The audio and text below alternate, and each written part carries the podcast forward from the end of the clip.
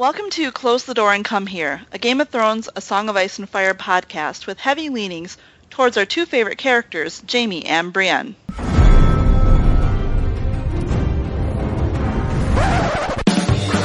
was a bear up there, all black and brown and covered in hair. From there to here, from here to there, the bear made it fair.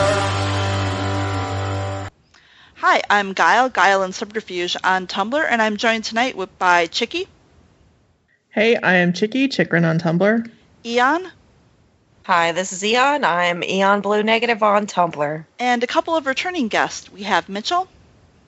Hey, I'm Mitchell, the fake Mitch M on Twitter. And Emmy. Hi, I'm Emmy, and I'm at the Golden Kitten King on Tumblr. Best Tumblr name ever. Thank you. That's such a mouthful.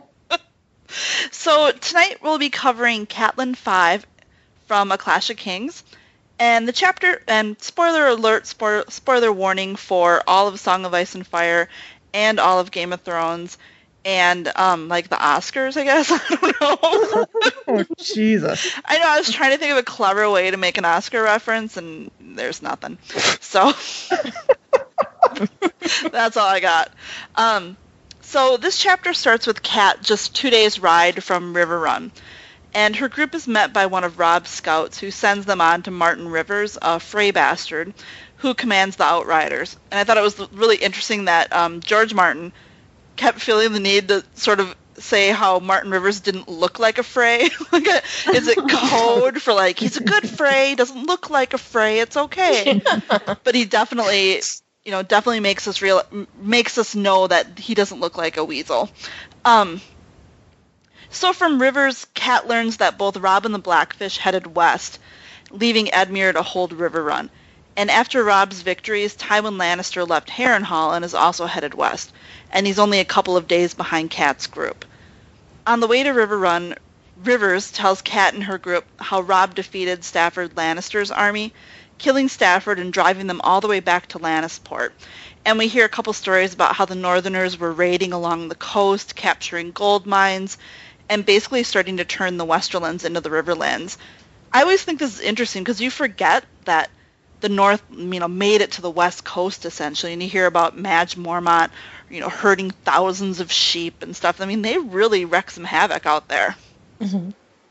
Oh yeah, yeah. Well, and like capturing the gold mines is pretty big too. I mean, obviously they didn't get them all, but I mean, it's a big deal. Yeah, you forget that they were winning at one point. Yeah, and like the depth of their victory, really. Oh, yeah. So Perwin Frey, TM, one of the good Freys, wonders how Rob ever took the Golden Tooth. And, Rivers tells the story of how Grey Wind found a goat track wide enough for Rob and his men to ride along single file. And that allowed them to slip past the Golden Tooth without even being seen. And there's all these wild rumors going around about the wolves, and the best one is that Rob fed Stafford Lannister's heart to Grey Wind. And how Cat just, you know, her motherly instincts is like, my son would not do that. Well, it's just, you know, the rumors, it's, you know, the rumors of the atrocities of war kind of on either side. And when they but this is like on the friendly side. That's the funny thing, right? You know, we don't normally hear that, but there they are. You know, there they are, and you can see where people would be like, "Yeah, that's awesome. He is the young wolf." You know. So they make camp that night, and Brienne comes to Cat and begs her leave. And Cat thinks about how Brienne kept to herself during their journey, and there's just, you know, two sentences about Brienne here that are pretty famous that I want to read. It was the same when she was with Renly, Catelyn thought, at the feast, in the melee, even in Renly's pavilion with her brothers of the Rainbow Guard. There are walls around this one higher than Winterfell's. And, oh, God. I know. Our baby Bree. Well, it's funny that George revisits that imagery from Jaime's head. Yeah. Yeah, I mean, I think, you know, it goes to show that if there's anything about Brienne that's true, it's that, you know, she really does have no ability to be anything than what she is. She can never fake anything. She's she just never fits in any fucking where. Yeah. You know, it's like how Kat's talking about how, like, they've been riding along, and she just, you know, like, she's there, she's with them, but she's just never one of the bunch, you know. And it's just, oh God, poor Brienne. Always every goddamn minute that you have to read about her, it's like heartbreaking. She's really great at hunting and cleaning game. Yeah, I mean, you know, she's really useful in the journey. Oh, poor thing. I know. So Brienne tells Cat that she wants to go back to Storm's End to try and kill Stannis. She insists that she's better than any of Stannis' guards, and Cat, to her credit, tries to talk her out of this, since it's, you know, basically a suicide mission. And Brienne won't, you know, it's just interesting, there's a conflict here, and I think when we think about Cat and Brienne's relationship, we forget about, like, moments like this where there is a bit of a conflict between them, and, you know, Brienne really won't accept Cat's comfort, and she starts to accuse her of thinking that Renly, you know, accuse her of thinking that Stannis is the rightful king and looking to an alliance with him already. And, you know, not false. Like, Brienne's not wrong here. And Cat tells her that, you know, Renly's enemies are Rob's enemies, and that if she wants to fight, then fight for Rob. And Brienne says she can't do this, she doesn't even know him, but says she could serve Cat. And, you know, she go ahead, sorry. Oh, she even, in that part about fighting for Rob, she's urging her to, like, fight for the living and not the dead. Yeah, which... And that line really... How did I miss that line? Yeah. Right there. Because there's already, I mean, as we'll get to a little bit later, I mean, there's already a lot of Cat's future imagery and you know, things that make you think in this chapter. And God, yeah, that's it's like George isn't even trying. It's also interesting because she brings that back up when Brienne's talking to Jaime, saying that he needs to fight, live and stay alive to fight again. Yeah. Oh, you know, that's true. Yeah. Yeah, she repeats pretty much Catelyn's words to Jaime. So she internalizes this a little bit. That's good. Uh-huh.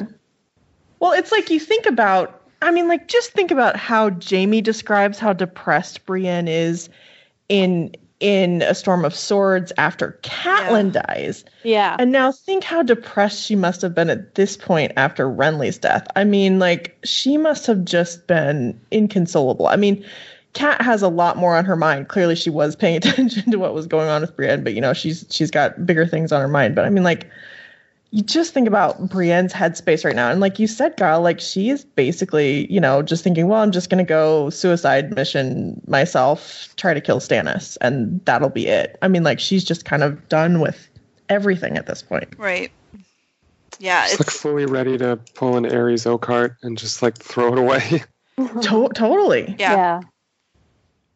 Yeah, it's, I mean, you know, and when we think about how young she is, it kind of makes sense. Because, I mean, you know, we see Loras, you know, later on in the story, basically, you know, he goes on a suicide mission himself. And, you know, I always thought there's some similarities between those two characters and, you know, kind of the way that they love.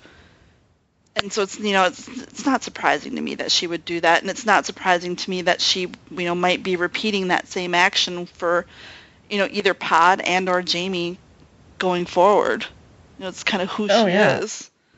Well, you know, it's absolutely an echo of what you're going to see in Feast when she, you know, refuses to kill Jaime. Like, if she has to die, that's fine. Like, you know, she doesn't. Or even sacrificing herself for the orphans. I mean, just. Yeah, you know. She just doesn't give her own life.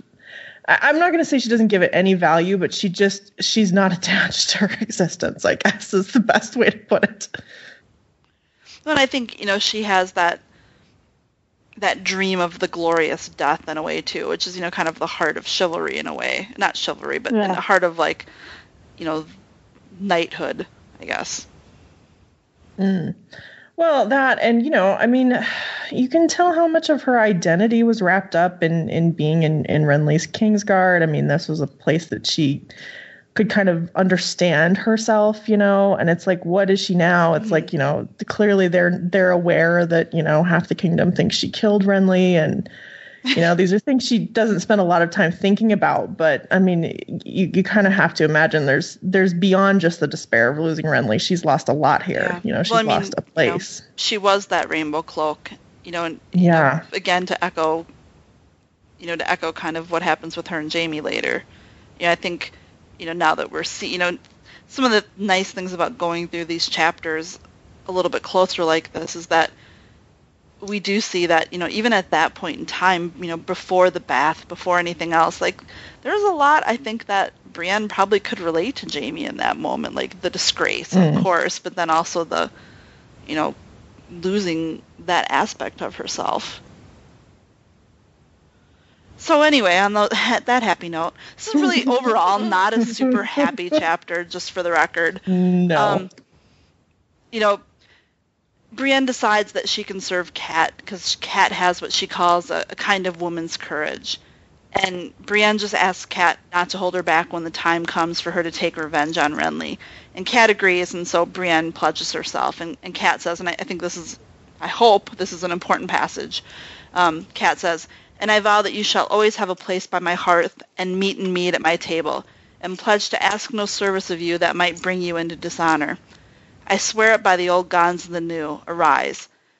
As she clasped the other woman's hands between her own, Catelyn could not help but smile. How many times did I watch Ned accept a man's oath of service? She wondered what he would think if he could see her now. And, you know, I think probably if you first read this, you would be focusing on Cat's promise to let Brienne go after Stannis. But now it's, you know, God, how much more important is that vow of hers to not ask Brienne for any service that would bring her into dishonor? And, you know, you wonder, is that kind of Brienne's way out? Well, I mean, yeah, there are theories that will be her way out. Although I just feel like if Brienne was going to bring it up, and she's going to have to be the one to bring it up to Lady Stoneheart or whatever's left of Catelyn, why didn't she bring it up in Feast? Yeah. Like, I'm not sure the vow will ever come up, but I mean, a lot of the theories that go around about it hinge on this vow. For me, I think it's more of a way out for herself, because I can't imagine Stoneheart, you know, giving a shit. Stoneheart be like, whatever. Yeah, yeah. It's like her, you know, her way to do it for herself. You know, one thing this made me think of, though, is, you know, this passage really, I think, gets to this idea that, you know, Brienne is going to have a chance to get her revenge on Renly. And, you know, obviously she did in the show. But, you know, do any of you think that Book Brienne is going to kill Stannis? I always did wonder, actually. I couldn't quite figure out how it would happen, but I mean, I always did wonder. It's the reason I always assumed that she was headed north in the books, actually. Okay. Anyone else on the Brienne gonna kill Stannis train? Not really. I just couldn't see how, like, it would work out, like, statistically. And logistically. Yeah, logistically, that's what I meant. Yeah, I mean, I'm kind of on that path, too. I mean, they're not really faring very well right now from what we've read so far. So, I mean, I really don't know because George has the way of going left field. Whenever you think that you're going down one path, he zigs and he zags. Well, so, I mean, there's no telling. It's interesting. It's like, well, how could, you know, Jaime ever get down to King's Landing to kill Cersei before, you know, Aegon takes over? And how can Brienne ever get up north to kill Stannis before, you know, one of the many people that would like to kill Stannis would, you know? And yeah. Yet, apparently, this really might happen. Well, I mean, you know, if you believe the pink letter, Stannis is already dead in the books. I mean, yeah, there are a lot of logistical questions, and it is hard. And you know, like, you kind of expect George to kind of zig, you know, when the story seems to be going somewhere. On the other hand, he doesn't always. Sometimes, you know, his narrative is fairly straightforward. So it's really hard to tell. I mean, I'm not going to be surprised if she kills Stannis in the books. I'll put it that way. But I'll be shocked. I mean, but, you know, I'm prepared to be shocked, I guess. Mm-hmm.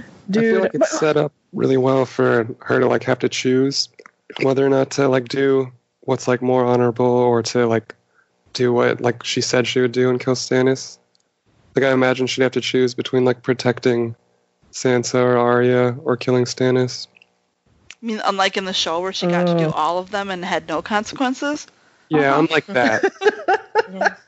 Sweet. Everything's going great for Brienne. So the next day they cross the Red Fork, and Cat realizes that Edmure is preparing to fight. And as they get closer and closer to River Run, they're joined by the steady stream of small folk, and they see camps of Edmure's bannermen, and which is, you know, evidence that he's called them back from their own holdfast.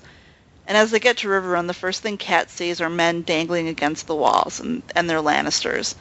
And basically everyone's super happy about it, except for Brienne, and there's a nice little quote here, who gazed up at the row of bodies unblinking and neither spoke nor smiled.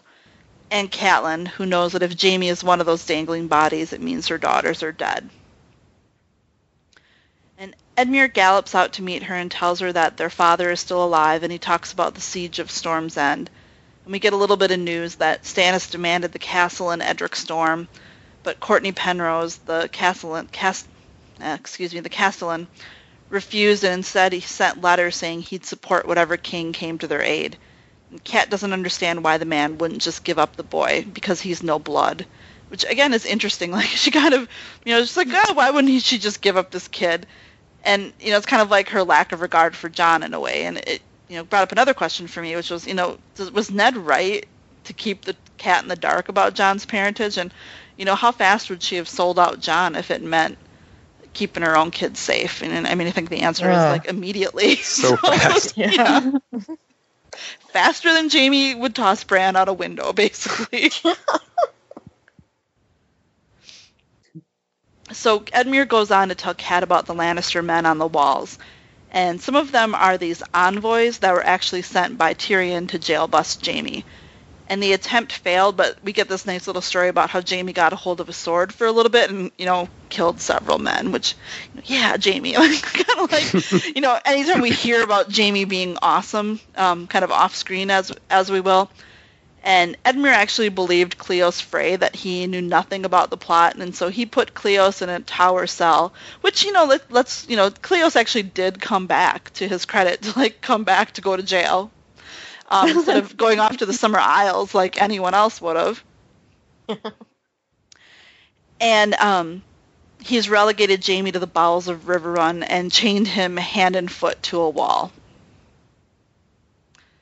And so then we get inside River Run, and Cat, you know, immediately sees that Edmure has allowed the small folk inside the castle, and, you know, she asks Edmure who all these people are, and he says, you know, my people, Edmure answered, they were afraid. Only my sweet brother would crowd all these useless mouths into a castle that might soon be under siege. Catelyn knew that Edmure had a soft heart. Sometimes she thought his head was even softer. She loved him for it, yet still. And, you know, this makes me personally love Edmure, but what do you guys think? I like him for that. I think that's a really good thing to do for your small folk.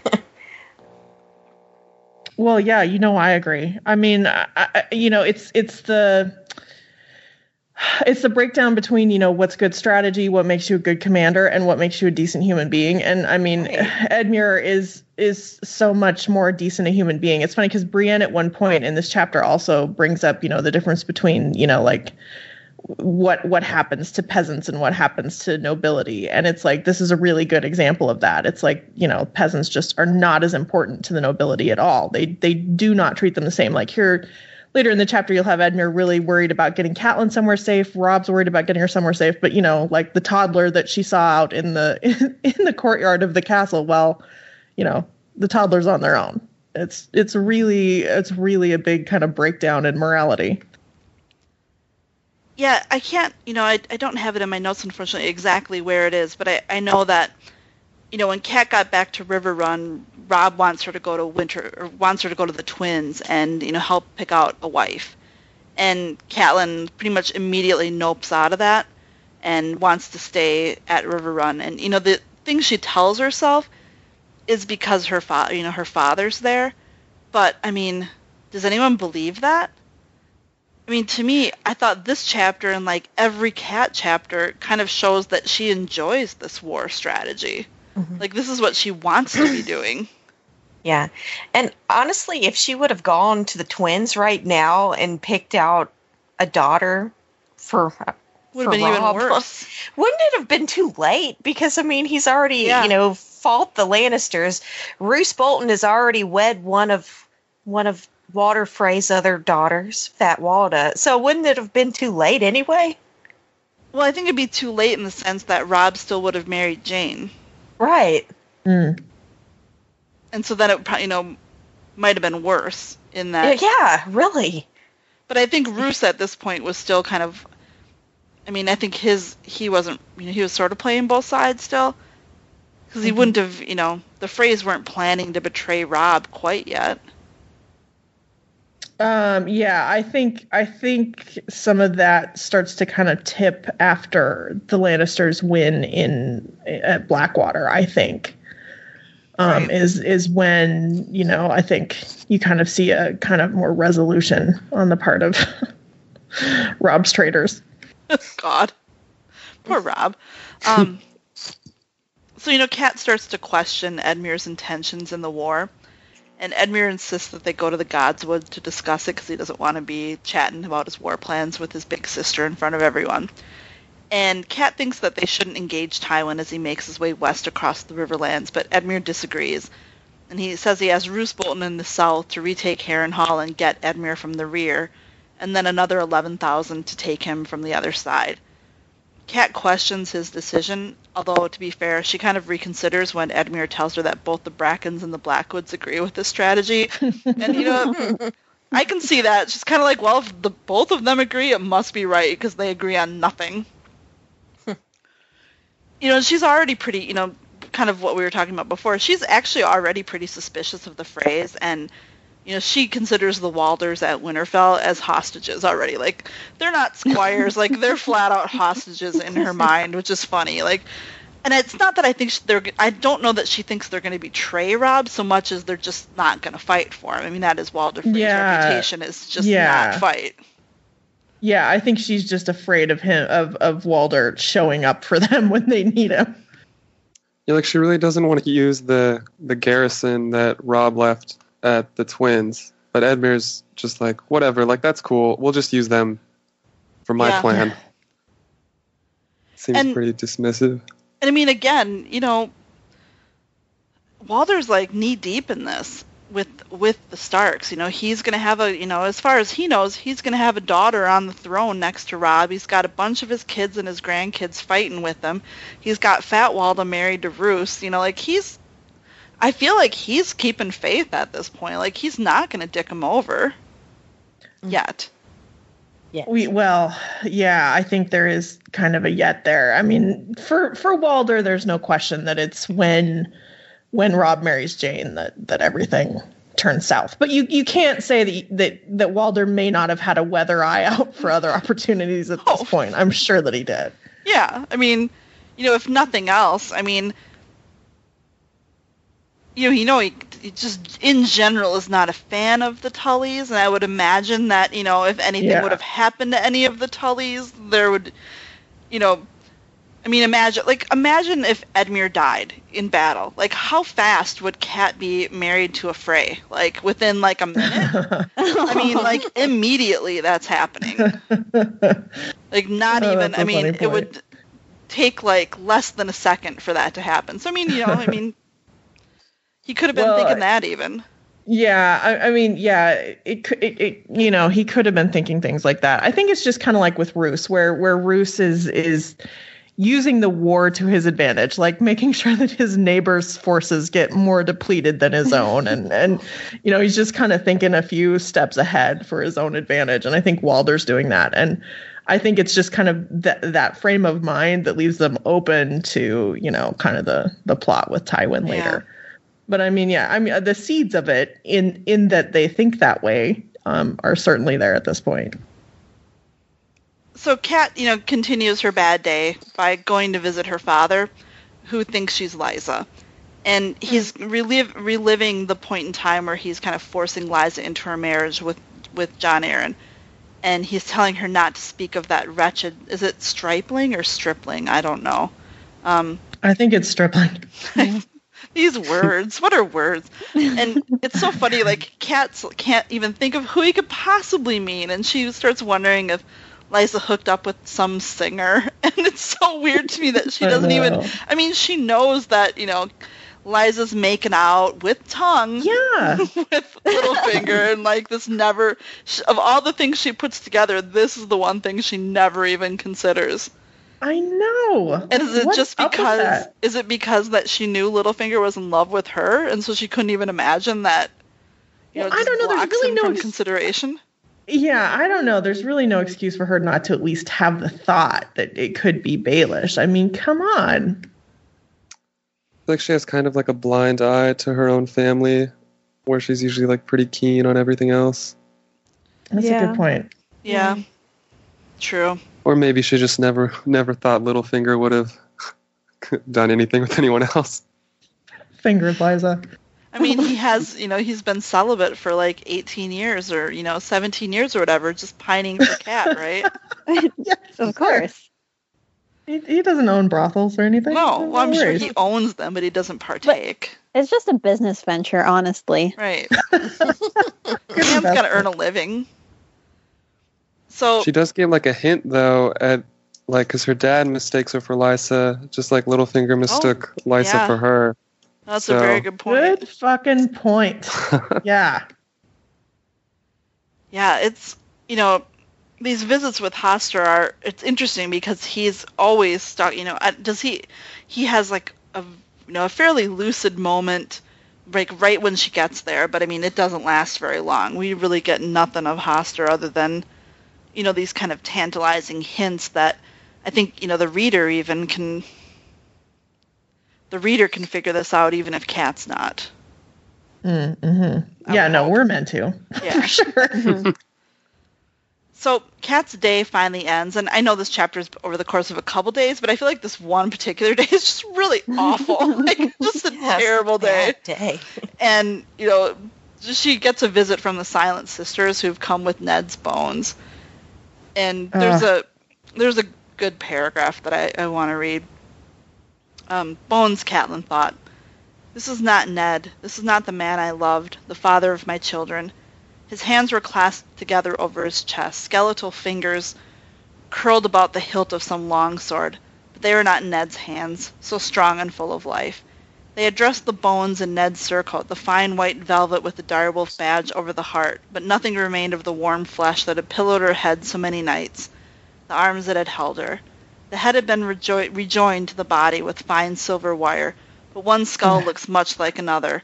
And in those empty hollows she found no trace of her lord's dark eyes that could be soft as fog or hard as stone. They gave his eyes to crows, she remembered.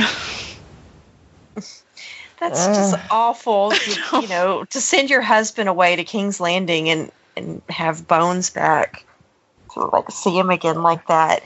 Like, I was just wondering, I mean, do they just wire all the bones together with this, all of the bones? Sounds like it. I'm guessing just to keep them together. That's true. It's not like, yeah. And do the Silent Sisters clean the bones and everything? Like, what a maybe shitty job. God, like they clean the bones. What? Huh? What do you think of? I just think like, what a terrible job being a Silent Sister. Isn't that where they like make about like, it? Right? Exactly. Like they make like the girls that like had sex basically become a Silent Sister. I think sometimes, yeah, that's how they end up there. I mean, some of them must volunteer, but it's funny. It was really sad, like the way that she gets back to her room and then she sees these two, you know, religious women, and she knows they're Silent Sisters. She doesn't name them as Silent Sisters, but you know that that's what it is, and she just like immediately knows. Ned. It's funny when you think of the amount of fan fiction that, you know, future fan fiction that has Marjorie as a Silent Sister. You just think of, like, not a good fit.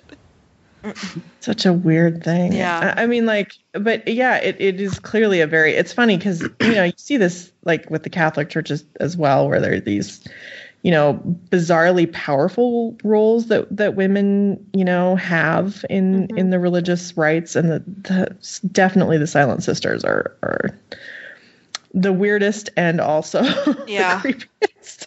Mm-hmm. Well, some say they can talk to the dead, so that's pretty cool. Yeah. Cat says they don't talk to the living, but some say they can speak to the dead, and you know the chapter ends with her, you know, thinking about how she envies that. Which, I mean, here's the thing about Cat is, you know, who does she, you know, does she really want to talk to Ned? Or does she, you know, I feel like she wants to, like, talk at Ned. Because I just don't see Cat like having. I don't see her like having this incredible need to have like a back and forth conversation about things and have, you know, this picture of Ned say anything to her. Like, I feel it's like it's not like she has good news for him. Right. No. True. Or vice versa. So, honey, I got killed. She says she wants him to see Brienne swear to her, but that's like the only thing to go well for her. So I thought it was interesting that she does notice that he doesn't have ice, and, you know, thinking, God help Brienne if Cat knew what Oathkeeper actually was. Right. Oh, my gosh. Oh. Yeah. I don't think she would have had a choice then. No, I mean, no choice, no chance. Like, right there. Yep. So, you know, the chapter ends, she turns away from the bones and she orders Hal Mullen, one of her men, to accompany the Silent Sisters to Winterfell. And that's it. Any last thoughts on the chapter? Oh, God. Do we have any idea where the bones end up? You know, I think that they come through the neck. Like, I feel like right? Like, they come through Moat Cailin. Yeah, when Rob has his plan to take Moat Cailin, when he does the whole, like, will signing, and he sends Mage Mormont and someone else through the neck, he sends the bones with them, I think. And then you never hear again. And then there's speculation that Barbary Dustin ran into them and you know, might have had her own little personal revenge on the Starks, and that's why she might be receptive to, you know, being a little more on their side in the future. Like, she kind of got on some of her. I just had a weird thought. Okay, so if, like, the others can resurrect the dead, okay? Oh, God. Just they're wiring the bones together? Like, Ned could come back. What if they wired the bones with a Valyrian silver wire, though? They'd just be, like, destroying themselves. Could you imagine if skeleton zombie Ned came back? Like, how soon are you closing the book at that point and just being like, no. Yeah. I waited 27 years for this. Yeah. Like, it would be, I mean, there might be, like, that moment of, like, really? And then you'd be like, well, this is kind of awesome. And then you'd be like, oh, this is really not awesome at all. Oh, Catelyn was bad enough. But we've been watching the show, so let's just go with it. Skeleton zombie Ned. Conditioned to accept stupidity at this point. Yeah. Will it be like, oh, well, this isn't that bad. It's not that stupid. Could be worse. It could be worse. They could have, like, 6 people hunting him to take him back to King's Landing to cut his head off again. Oh, God. Okay. I'm letting my bitterness seep through. Sorry. Fine with us. Hey, Ian, do you have any mail for us if we're done with the chapter? Yeah, we got some mail. We have... Our first one is from an Anon. It says, I love the discussion in your latest episode about whether a shadow baby could defeat an other. It made me wonder about what exactly the hierarchy of supernatural powers is. We know that Dragonfire can defeat the others, but what about shadow babies? Do you think Brienne could kill a shadow baby with Oathkeeper? I would say no. That's what I would think. I don't know. Really would I mean, Valyrian Steel has special magical powers. Who knows? Yeah, but, like, I mean, what if the shadow baby sneaks up on Brienne and just, you know? Well, then no. No. But if she, caught it with the sword, I feel like she would kill it. Probably. I mean, if it was a fair fight, but I don't think shadow babies play fairly. No. That's funny, though. I hadn't thought about Valyrian Steel, but that might be something that could fight a shadow baby. God. Who knows? I'm going to be really honest with you. I feel like if there's anything that George really... I'm going to get in trouble for this.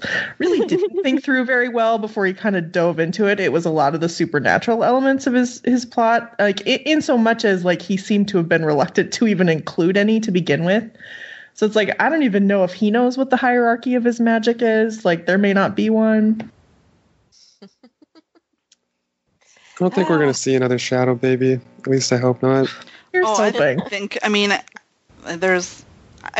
Shireen's going to obviously get killed and sacrificed, and it's to birth something like Shadow Dragon. I don't know, but I mean, well, that'd be cool.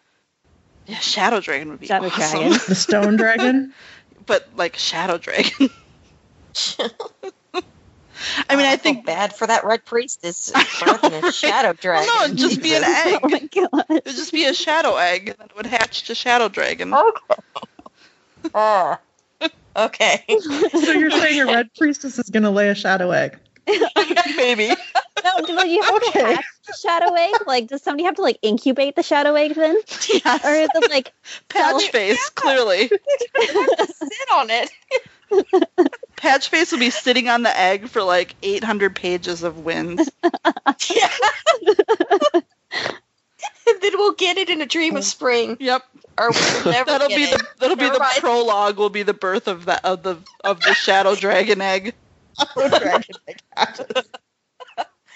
All right, we got one from Kama, a.k.a. Grammar Saves Lives. It says, great episode, as usual. I still maintain that Renly would have made a bad king. And also, Chicky, I love Stannis more than you do. It is known. Probably true. That is true. Wow. Yeah. I mean, it's true, but those are still fighting words. Yeah, that's fighting words. All right. Let's see. Let me take a drink of this gin. You do what you gotta do to get through. I know. Yeah, it's a drag, man. Yeah. One from Maxine that says, "Hi, ladies. I wanted to let you know, guys, that I just started listening to the podcast and I'm really enjoying it. It took me a long time to actually listen to this podcast because I'm not a Jaime and Brienne shipper, and I actually don't like Brienne that much. I hope that's okay." So wait a second here. How desperate do you have to be for A Song of Ice and Fire content that you're I don't like Brienne and I don't ship Jaime and Brienne, but I suppose I could listen to this podcast. You're just scraping the bottom of the barrel with us there. I'm sorry that you're this desperate. Oh my gosh, because it's we call time out to talk about how much we love Brienne. I'm pretty sure every episode. Let's pretty just much all stop and sigh about Brienne. I started listening to this podcast in a similar situation. You were that desperate? Did you really? I was extremely desperate. But I've since been converted to a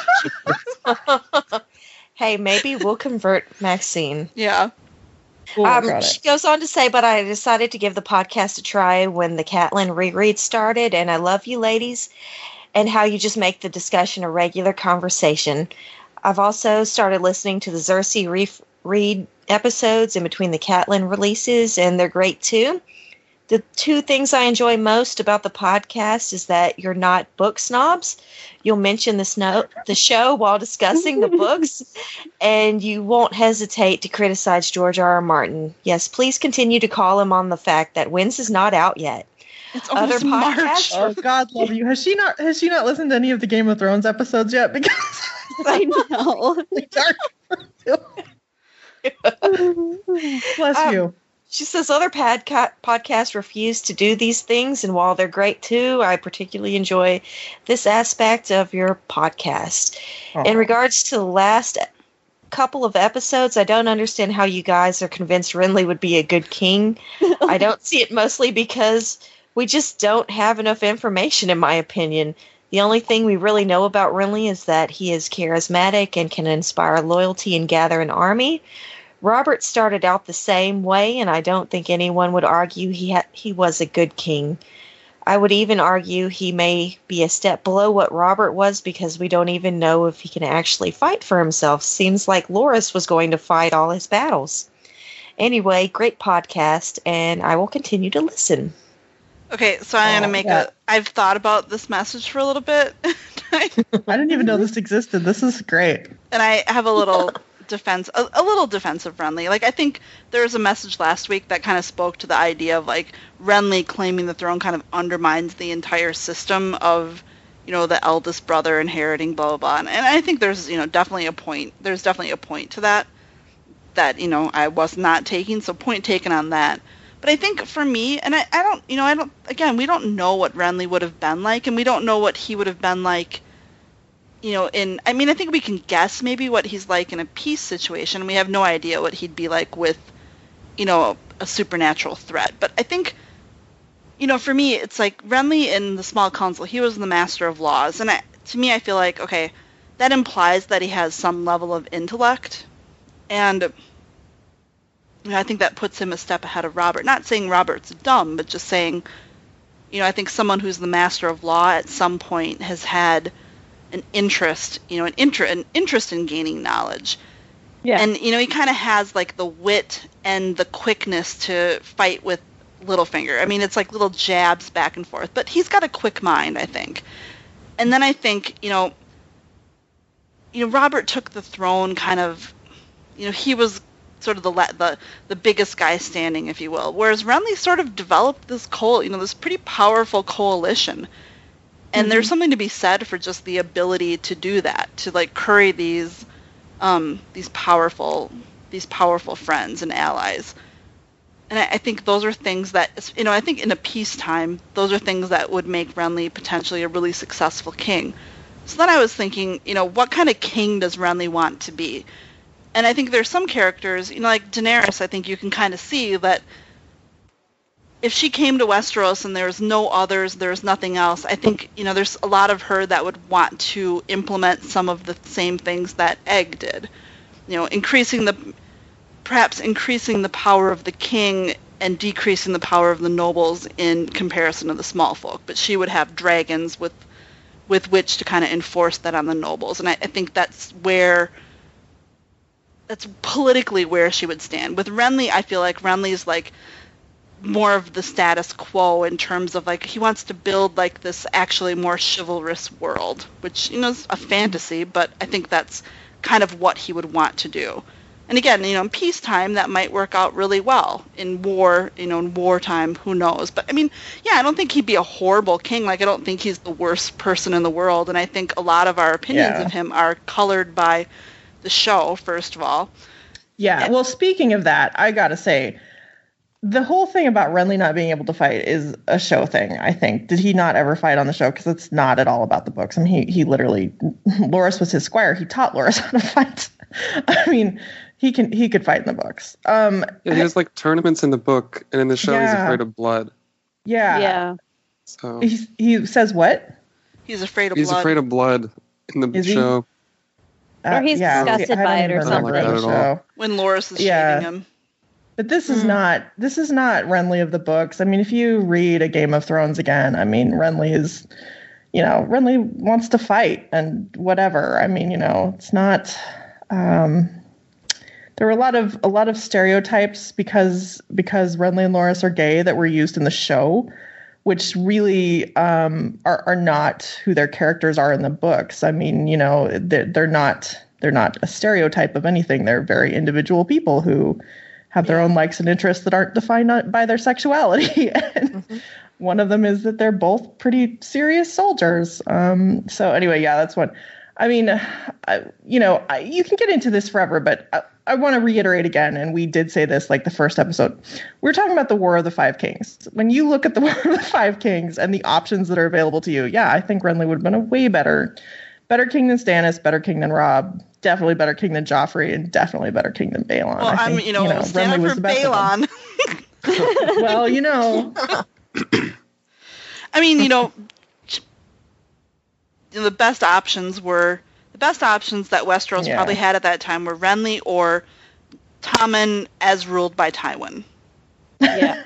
Like those, would have been okay. But we've had a lot of disagreement about the Renly thing, so it's really kind of fun. Like I love these questions. Oh no, I love it. I love these kind of questions. So bring them, food. That's the best part about it. Yeah. Yeah, there's no right answer. Another advantage that Renly would have over Robert is that Robert was like lonely and like Cersei wasn't there for him. He was basically just like he didn't like anyone around him. But I think as long as Renly had like Loras to like occasionally go to the Sept and pray with him, I think he would have been pretty happy. Yeah, and I mean I think like Marjorie seemed like she was brought up to not necessarily expect like a romantic marriage. And, you know, they might have been somewhat happy. And, you know, I think Renly probably would have looked the other way once they had a couple of kids. I'm sure they would have worked something out. Yeah, they could have had, like, a happy, you know, unconventionally happy marriage. Mm-hmm. Mm-hmm. Huh. We got one more. It's an iTunes review. And ooh. I take it this is by Juju Bean's niece. Juju Bean, $82 niece. It's titled... Y'all got me in trouble, but I still love ya. 5 stars. Goes on to say, I love graphic novels, so my Aunt Juju bought me the Dunkin' Egg books because she's cool like that. Aww. She loaned me her iPod while visiting so I could listen to your show. I was laughing so hard instead of doing my homework, and my mom busted me. She said, you're 14 years old. Let's see. She said, your 14-year-old ears don't need to be hearing all of this, mainly because of y'all cussing. Mind you, she was cussing me out while telling me I can't listen to cussing. Moms, go figure. I'm still going to listen anyway because I'm a teenager, and this is my time to give her gray hairs. Love you all. Angela from Brooklyn. Oh, God. Aww, that's amazing. It's so terrifying. You know, I think I got somebody from New York to start saying y'all. That's awesome. That's the real claim to fame right there, buddy. That's better than podcast camp. Right? So 14-year-olds listen to us. I mean, do we have any advice for 14-year-olds? Do we have to stop cussing? I don't think legally we have to. Mitchell has advice for that 14. What's your advice? If you like Gurm's graphic novel adaptations, I've heard that the In the House of the Worm comic book one is pretty good, but I haven't read it. I've read In the House of the Worm, that one. It's really good, and the main character has supposedly a Jaime-like arc. Oh, oh wow, we could endorse that. Yeah, it's pretty weird though, I will say. Well, I just like to say weird. I appreciate the fact that she's using a Game of Thrones to rebel, because I, too, used Game of Thrones to rebel when I was 16, so... Perfect. Wow. Oh, God. God. Like, what was even... Like, what was the world when I was 16? Yeah, we are. Oh, God. Corrupting youth. Yeah. Well, I'm going to wrap it up, you guys. Thanks again for joining us, everyone. And if you want to find out more, you can support our podcast and become a Patreon. And you get special benefits like special episodes and exclusive early access to new episodes. And listen and review us on iTunes, Podbean, Stitcher, Google Play, and all the places. And you can find us on Tumblr, Twitter, Facebook, or email us at closethedoorand@gmail.com. And thanks again, you guys, and thank you all for listening. Really upset for you that you got desperate enough to listen to us, but, you know, we'll do it. Seriously, for real, I'm sorry. I'm closing the door. Get out.